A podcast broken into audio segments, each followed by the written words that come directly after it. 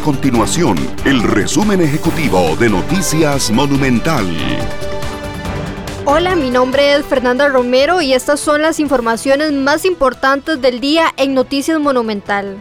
Los diputados del Partido Acción Ciudadana Enrique Sánchez, Paola Vega y José María Villalta del Frente Amplio renunciaron al pago de la remuneración que les correspondía por la asistencia al plenario legislativo del lunes 31 de mayo. La decisión se toma luego de que se diera a conocer que durante la interpelación del ministro de Salud, Daniel Salas, los tres legisladores jugaron con sus tabletas.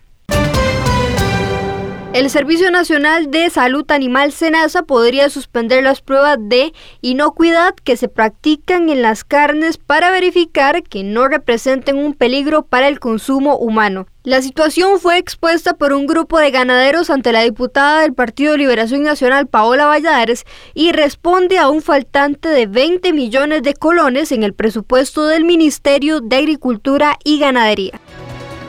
Estas y otras informaciones usted las puede encontrar en nuestro sitio web www.monumental.co.cr. Nuestro compromiso es mantener a Costa Rica informada. Esto fue el resumen ejecutivo de Noticias Monumental.